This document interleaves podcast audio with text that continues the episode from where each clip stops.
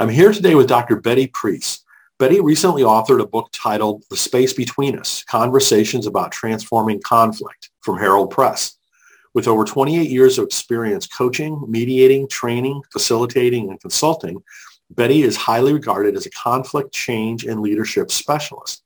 Betty's a specialist in equity, diversity, inclusion, leading anti-racism, anti-prejudice workshops, coaching leaders, and offering support to organizations wrestling with EDI challenges. Betty has extensive education, training, and experience in coaching, mediation, negotiation, consensus building, consultation, facilitation, and organizational health. She's co-founder and CEO of Credence, an innovative industry leader in organizational health, conflict transformation, and change management. Betty has a PhD from Free University Amsterdam on conflict transformation she is a chartered mediator with the ADR Institute of Canada and a member of the ADR Institute of Ontario. She's a regular instructor at the University of Waterloo, and you can learn more about Betty and her work at bettypries.ca. That's B-E-T-T-Y-P-R-I-E-S dot C-A. So Betty, it's uh, quite an honor to uh, have you join us today. Thank you. Thank you, Brian. It's good to be here. So um, before we get into your books, can you tell us more about your background? You've done a lot of really interesting work. Okay, where to start? I, I sometimes I think sometimes when people ask me how I got into my work, I say that my profession chose me. I didn't choose it. Um, I was carpooling with somebody way back when I lived in Winnipeg, um, back in 1993, and his wife ran the local mediation center. Um, and they were looking for someone that they thought was teachable. Um, because at that point in history there was no real academic program to get into this field. And so they hired me they trained me and uh, i've been in the field ever since. I've done all my subsequent degrees i've done sort of on the side as i've been working full-time in this work. So it's been a it's been a great um, great career not without its challenges. Um, but it's been a real privilege to do this work absolutely and so do you do most of your work with um, companies or individuals or how does that all work? Sure. I, I divide my time. Um, so part of my work is with organizations uh, like municipalities, schools, hospitals. I do a lot of work in universities, um, some in social services, in private businesses. So the whole workplace world. And then I do a significant amount of work in the church world as well. So congregations and faith-based organizations, and then just regular organizations. So that's the that's sort of the landscape in which I do my work. I mean, people do conflict and communication work in lots of different contexts. Our organization really specializes in organizations, whether those be churches or workplaces, um, and that's where we do our work. Yeah. And most of the sessions, most of the work is it is it you know equity and diversity related, or is it just general conflict management, or is it just kind of very all over? It is all over. It really depends. Um, we've been we've been doing equity work for a long time, but since 2020, that really picked up, right? So um, there was a notable shift uh, in May of, ni- of 2020 when people started calling kind of nonstop for our equity work. But at the same time, we've had since the beginning of the pandemic, we've had nonstop calls on how do we support groups through polarized conversations, which mm. is similar to equity work, but actually different because a lot mm-hmm. of that's coming from in the faith-based sector around dealing with masks, closing buildings and you know, keeping them open, all that kind of stuff. Um, so those are polarized conversations, equity work, conflict and communication, and then just plain old leadership. Like how, what does it mean to be a leader? What does it mean to lead these people um, in this context, in this mm. time, in this space? Mm. Uh, so um, a lot of our work has, I mean, it feels like the work changes depending on the season that we're in, but a lot of our work with organizations has been how to help organizations through change, mm. um, whether it's growth or shrinking. Both of those are extreme. Growth is as hard as, as contraction, uh, differently hard, but also hard.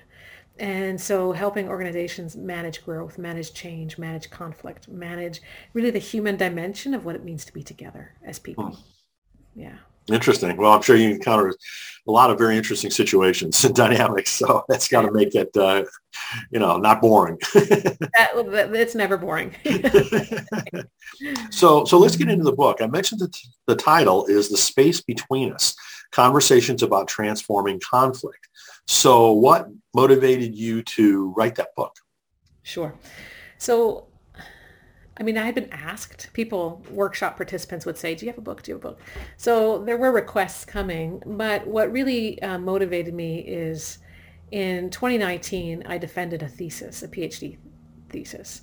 Um, and uh, the people were really interested in it, and it's pretty academic. Um, in order to, you know, the average person would find it a bit of a slog to read through. It's, I think it's interesting, but it, it was written for an academic context.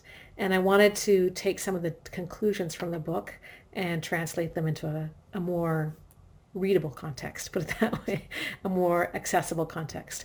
Uh, that would be one way of describing why the book is written. The other reason I think I wrote the book and the reason I did the thesis is because I have been practicing contemplative spirituality since, oh my goodness, 1995 or 6. I've been a mediator since 1993. So those, my professional discipline as a mediator and my personal spirituality as a contemplative those two really found their roots at a similar time in my life and I have continued to do both of things through my life and I have found such intersection between these two disciplines or two ways of being I guess that I wanted to um, I wanted to explore that richness with more depth and that's what led to the thesis which led to the book. Mm-hmm. Let's talk about that intersection more. Can you dive into that concept um, a, l- a little bit? Sure. Um, so Contemplative spirituality um, goes by many names. You know, in this in the in the world at large, it's often known as mindfulness. Um, in the faith-based world, it's sometimes known in the Christian faith-based world, it's sometimes known as contemplative spirituality. But in my experience, when I um, let me maybe start from the world of conflict. Uh, in the world of conflict, uh, I can I can work at resolution. Well, Hmm. Let me take a step back again. um, what I noticed in dealing with conflict is I could be brilliant as a mediator or not, but how effective the resolution between the parties was had something to do with my skill set, but had a lot to do with how they came to the table. And how they came to, ta- to the table had a lot to do with their inner stuff and their inner transformation. And those people who had done some significant inner healing work were much more effective in the mediation room than those who had not. And in, in, the world of equity, diversity, inclusion, we talk a lot about system changes. And that's a really important thing. But we're not going to change any systems if we're not changing any hearts. We're not going to change any hearts if we're not changing any systems. And so these two are always in dance with one another. And then I observed in all of the literature I had read about conflict was all about how to, you know, work with the people when they're together and, you know, how to, those are good skills to have but I didn't see a lot on the intersection between what is happening in my inner spirit and how can I be profoundly grounded in the presence of somebody who's kind of unmooring me. And what would it be like to show up really grounded in the presence of someone who's unmooring me? And how would that influence the conversation? And more and more, I've come to the conclusion, the more we can transform ourselves, the more we can show up to the other in a way that's transformative for our relationship um, and then for the system as a whole as well. And so, and then, okay, so you could go to therapy. Therapy's good. I'm not, you know, there's lots of good things in therapy. Contemplative spirituality takes us to a slightly different place. It pulls us into grounding in a much, well, it, it, for me at least, contemplative spirituality has allowed me to access a kind of a grounding um, that allows me to stay moored in the context of stormy waters which allows me to show up in hard conversations more effectively. Interesting. Interesting. So the transformation of self that you refer to is kind of an achievement of that internal mooring. Is that how would you describe the transformation that people often need to go through? I know every situation, every individual is different, but can you describe that a little bit, you know, yeah, generally? That, yeah, that's really helpful question. So I would say it like this. So let's pretend you and I are having a conflict. Uh, I could focus all my energies on how you need to change. That's not going to work very well. The more that you hear me trying to change you, the more you're likely to be resistant. The more that I can focus on transferring myself and showing up really well to you, it may cause you to change or not. But at the end of the day, my integrity is still intact. And I have shown up to the best of my ability to this relationship with you. That would be one way of thinking about it. Another way of thinking about it is um, whenever we enter times of suffering, and conflict is a time of suffering for us. Um, and let me just say, conflict in my mind is different from disagreement. Uh, you know, a really raucous disagreement um, is, is wonderful. It's when it turns personal, when our when and when something from disagreement turns from disagreement into conflict, we experience our selfhood as being at risk. And when we experience our selfhood as being at risk, we have to defend to keep alive, right? We have to defend ourselves to stay alive. And once I'm defending myself to stay alive, you're the problem. I'm the solution. Like you're the problem. Solving you is the solution, and I just I'm fine. I'm fine. Contemplative spirituality says not so fast. You know, there's a piece that you're invited to pay attention to. How are you contributing to this? Even if I have been, even if I haven't said anything negatively to you, how are my attachments contributing to this? How are my, you know, you know, what's what's the right way of dealing with a conflict with one person could be the wrong way with the next person. So how am I being invited to show up well to you, the person who's in front of me? Mm. or even to show up well for myself? Those are hard questions to answer. But in my experience, when we go into that kind of silent spaces of contemplative practice, we start to let go of our attachments. We start to let go of it has to be my way. We start to see ourselves in the way that God sees us as beloved. Mm. We allowed our, we allow to, ourselves to see ourselves through the lens of compassion. And when I can be compassionate to myself, including for all the ways that I've messed up, I'm more likely to be compassionate to you. If I could just add this yet, you know what, when I would say that one of the big, big barriers to healthy conflict resolution I encounter is that the vast majority of us are suffering from significant low self, significantly low levels of self-esteem here in North America. Mm. And so we are fighting the other person, but really we're fighting the fact that we feel like we're not good enough in some hmm. fashion. If we're really honest with ourselves, right? Our selfhood is at risk, right? And to allow ourselves to be bathed in compassion, to be bathed in love, and to see ourselves as worthy, as lovable, as as beloved, allows us to show up completely differently to the other person. Mm. Now the other person isn't some evil person; it's a broken person who's also worthy of love and, and compassion. It, I think, it changes the nature of the conversation. Now, does your book dive into this to, with tools to help people do this? Yeah, yeah, it does. It does. Cool. That's really um, yeah, that's the intention of the book. There's there's a second one in my imagination which which takes the conversation to a, a slightly different place. But in this book, what I'm trying to explore is a how is it that we feel like our selfhood's at risk? So that first chapter is about the diff- the shift from disagreement into conflict. And then from there on, it's well, once we've our selfhood is at risk, well, how do we deal? First, how do we understand that, and then secondly, how do we deal with that? Mm-hmm, mm-hmm. Well, I mean, I'll show personally that, you know, my entire life, I've had a problem with defensiveness. Mm-hmm. You know, it's like, I can't stand it if I'm not right. you know, and, and as much as I try in some situations, you know, I, I don't approach it correctly. I don't approach the situation correctly because of that immediate tendency to try to show that I'm right. mm-hmm. So um, do you have any advice for me? so so in contemplative spirituality the question would be what does the where does the need to be right come from? And i don't know. Right? it's innate, it's innate. What, it's innate. that's right. Fair enough. Okay so it's innate so um, then what would be the what would be the practice that allows you to hold the need to be right in one hand and the permission to wait before you need to be right in the other hand right? Like that would be, um, or how do you hold yourself with compassion? How do you hold the need to be right with compassion? Mm-hmm, mm-hmm. The temptation, I think, is to go to the place of, okay, Brian, stop needing to be right, fix yourself. But really what you're doing then is just kind of, um, like, what's that? Whipping yourself, right? I'm wrong. I shouldn't be right all the time. I should, I shouldn't be defensive all the time. Contemplative spirituality is kind of allows you to be nonviolent with yourself Hmm. So many of us, when we want to change, we're like, all right, I'm going to change. And then we end up almost doing violence to ourselves in the effort to be different. And a contemplative approach to life says, no, let's just accept you exactly as you are, including with you, this whole need to be right. Let's just accept all of that. And let's just honor that because that serves you in some capacity that has been a gift for you. It's been a superpower. every gift has a negative. yeah, yeah.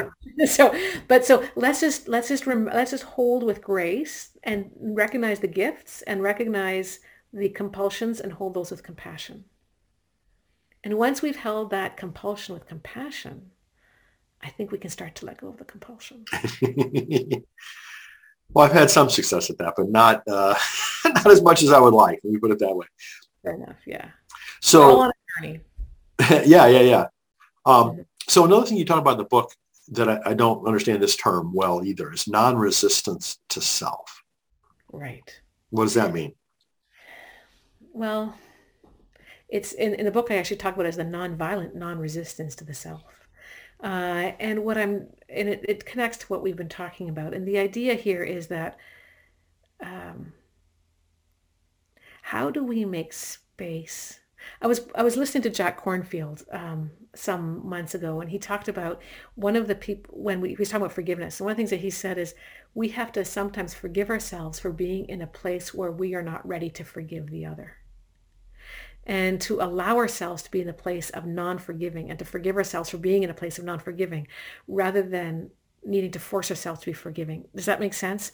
And the what I'm driving at, uh, this came out as a as a, with a conversation with a friend of mine. We were walking along the Camino um, some years ago, and and she was talking about wrestling with some tough stuff, and and I observed this tendency not only in her but in so many of us to get down on ourselves so let's say, for example, let's play this out again, Brian. Let's say that you and I have had a conflict, and and I'm I'm I'm still mad about it. Um, and we've had this great resolution, and I should be free to be normal with you again, but it's still sticking with me, and I'm still feeling awkward around you.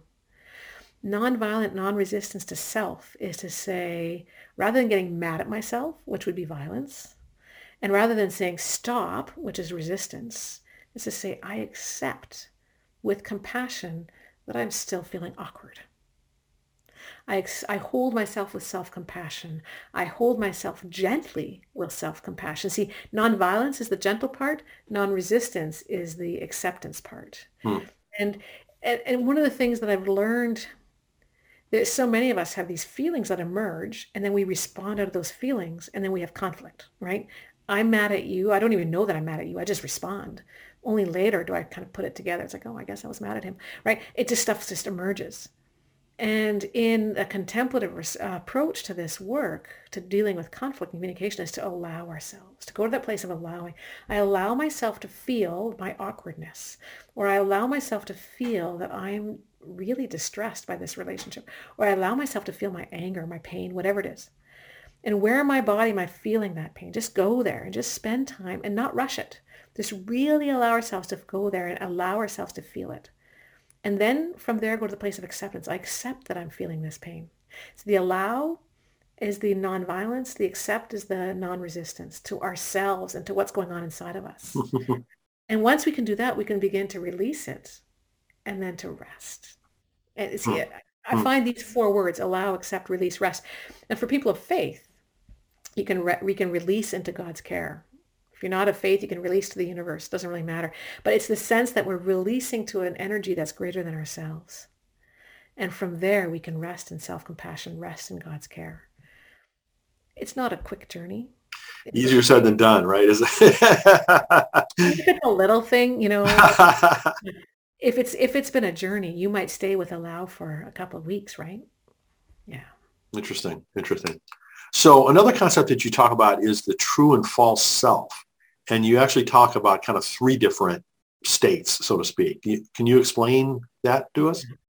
So um, Thomas Merton talks about the true and false self. Uh, Richard Rohr does, and other people as well, and they they have made a huge contribution um, to understanding spirituality. I take that and define it a little bit differently. And it's in my research as I was working with this material, I found myself as I was re- reading both Rohr and Merton, I found them struggling with how to define the false self. The true hmm. self they could define, but the false self, well, it's good, it's necessary, but it's wrong, and it's not wrong, it's good, it's necessary, but wrong.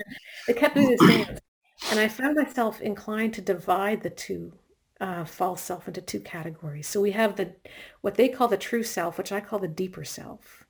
And the deeper self is where is the life breath of God. You know, it's as um, for from a Jewish perspective, from the Old Testament, it's the life breath of God breathing in and through us. It's the presence of God within us. It's divinity within us, if you will.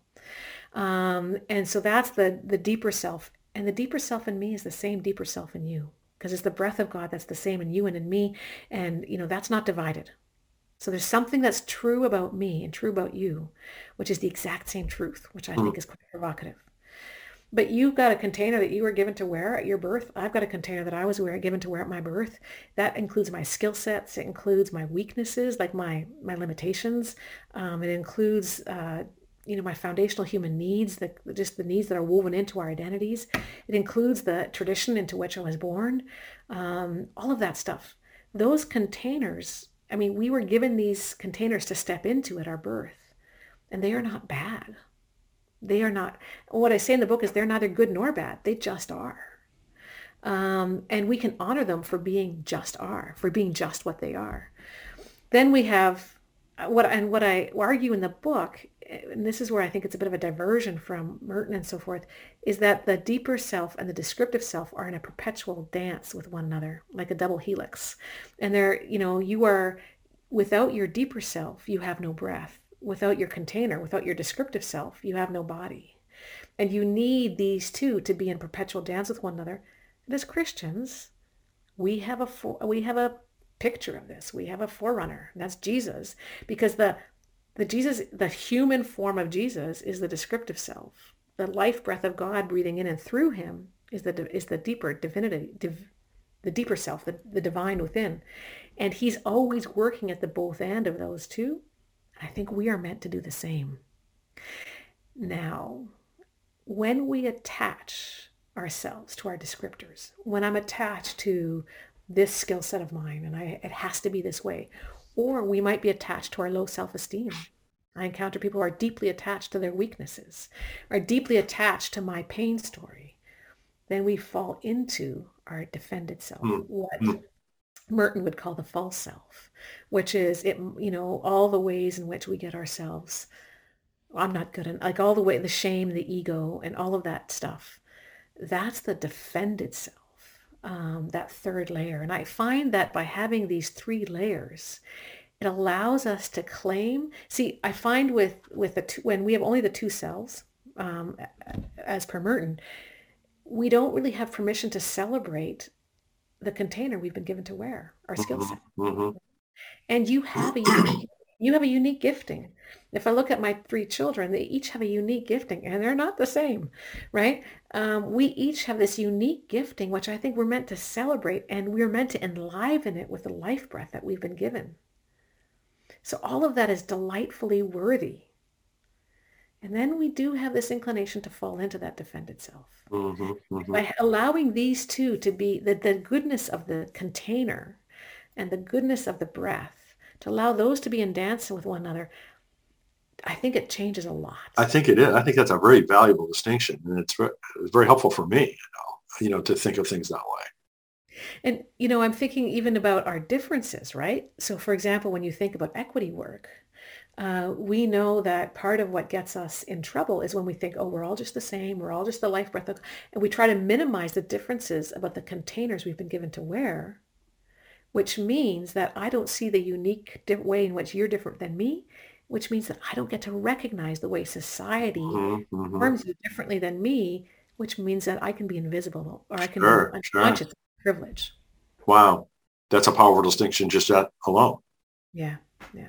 Interesting. Wow. It's a pretty big concept. It's I've got a whole chapter on it. I know it's a bit complex, but I, for me it feels like it's it's really pivotal in terms of dealing with conflict because so for example, and then another piece of it is where do I put my center? Do I put my center in one of my characteristics or do I put my center in the life breath? If I put my center in one of the characteristics and you, um, let's pretend my characteristic is here in this hand, and you say something negative to me about this, I must defend myself to stay alive. But if I put my center here in the life breath of God coursing through me, you can say anything you want about this characteristic. My life is not at risk. And that allows me to be more reflective in terms of how I respond to you. You can say all you want about that. I'm not at risk. And when I'm not at risk, I can be relating to you in a way that's more generative, more hmm. gracious. Hmm. How do you avoid the kind of egotistical fallout of claiming to be centered in the divine? Right? you, know what I mean? That you can view, you, you can take it on that viewpoint that you just described, but then I could also envision myself being defensive about that. you know, as I claim that, so to speak. You know what I mean? Does that make any sense? Yeah, it does. It does. So in a way, what you're asking, what are the characteristics of centering? And I think one of the characteristics is profound humility. Mm. Uh, one of my teachers is um, James Finley, and one of the things that he says is if it's a race between senility and perfect centering, if that were to be a race, and I'm paraphrasing now, he said if that were to be a race, you can be assured, be assured that senility would win. We never we're never fully there. Mm-hmm, we're mm-hmm. always on a journey. And i think mm-hmm. assuming that we're fully there is probably an indicator that you're not. Exactly exactly. Yeah. Interesting okay. wow. So um, what also in the book you talk about the um, use of spiritual discipline mm-hmm. as it relates to conflict um, mediation and, and, and transformation can you talk a little bit about that sure so, you know, if I think about um, getting ready for, well, just even dealing with, con- so something happens, um, a conflict happens and it bowls us over. You know, what are the di- what are the spiritual disciplines that I can lean into in order to reground my like so when I get bowled over I'm off you know I'm, I've been unmoored so how do I reground myself how do I show up to you in a way that is grounded and so there are spiritual disciplines I think that we can use to support that. Um, one of them, so I have a whole list of them here in the book. One of them, for example, is um, the invitation to, well, there's one that I've identified already, the invitation to go to a place of, um, of meditation, um, centering prayer, right? Or, or meditation either way. I mean, there's lots of different forms of silent meditation um, this mantra of allow, accept, release, rest. There's a mantra there. I often work with my clients on to helping them to come up with a mantra to mm. accompany them mm. over several weeks and to take mm. it like medicine kind of nonstop. Because part of what happens is, so let me take a step back. When we are practicing um, contemplative prayer or when we're centering prayer or um, meditation, what we're trying to do is come to a place of inner silence and to allow the mind to come to rest so that we can and as we do that we are letting go of our ego attachments. We're letting go of our shame. We're coming into silence right? That's nice and i think it's important. It's like going to the gym for the soul and it grounds me for the rest of the week or the rest of the day the problem is that as the day happens my mind will start to twist again and will start to go racing especially if i've got something to think about like a conflict that's causing me some uh, this unease so in those situations, I've worked with people to come up with a mantra that whenever the mind goes hmm. to, whenever the mind goes wild on, or just goes to that cycle, what's the mantra that brings me back to mm. Mm. So, so there's the, you know, you do your 20 minute sit, but then when you're not in your, in your silence, in your prayer, then how do you use these mantras to come back to center, using mantras to come back to center? Um, so that would be, those are two um, central pieces of the spiritual discipline. there are others in there, like there's quite a number of them, I think. Um, I could say more if you want. No, no, that's very helpful. I mean, I, I think it sounds great. I'll, I'll, let people buy the book to learn, to learn the rest. So um, if, if you had to summarize what one thing that you'd like people to take away from the book, what would that be? One thing is that you are worthy, you are beautiful, and you are beloved. Hmm. And if you can allow yourself to just sit with those three words, those three phrases for a while, you are worthy, you are beautiful, and you are beloved. And just really breathe into those three phrases. Sit with them. Hmm. And in my belief, everything else will begin to change. Nice, nice. So um, the the next question I always like to ask folks is, um, are there any future books that you can talk about, or is it too early to you know discuss anything on that? Front? Sure, I, there is a second book that I'd like to write. Good. In my when I was doing my the, thesis, I was working on a particular conclusion, or I, I I mean, I had three different conclusions to my thesis. This book explores one of those conclusions. I see. And there's a second conclusion. Um, I've spent a lot of time in the last, well, over since 20, March of 2020, um, supporting groups through polarized conversations. And uh, there's something about polarized conversations that I would like to explore in the second book, and it's connected to contemplative spirituality. Good, good. So what I found when I was, um, the reason I did my thesis in the first place was I saw contemplatives talking about both and thinking, but they were talking about it in kind of ephemeral ways. Like they were talking about it, but it didn't have hooks very well for people. Whereas in the world of conflict resolution, we, we have models. We can draw it out for you. We have pictures on how both and thinking works. And so the reason I did my thesis is I wanted to put together what contemplatives were saying about both and thinking and what conflict people were saying about both and thinking instead of either or thinking. Mm-hmm, mm-hmm. And um, that was that was where I started my thesis. It is one of the conclusions I'd like to spend some time writing about. This book is a conclusion I wasn't expecting. Hmm. And this is the conclusion of the three cells versus the two cells. Um, which is sort of the heart of this book, and then it expands from there. So the next book um, that I'm hoping to write is on polarized thinking and transforming polarized. I think that that's so needed. I mean, in today's world. So I really encourage you to do that. Thank you. Yeah. Yeah. So again, um, the title of, of the of the new book that just came out, "The Space Between," is conversations about transforming conflict, and you can uh, find out more about the book and about Betty at bettypries.ca. Again, that's B E T T Y P R I E S dot C A. So Betty, thank you so much for sharing your work with us. And uh, I'm very excited about it. I'm going to make sure I get a copy and read it. So, so thank you so much for all that work. Thanks, Brian. Much appreciated.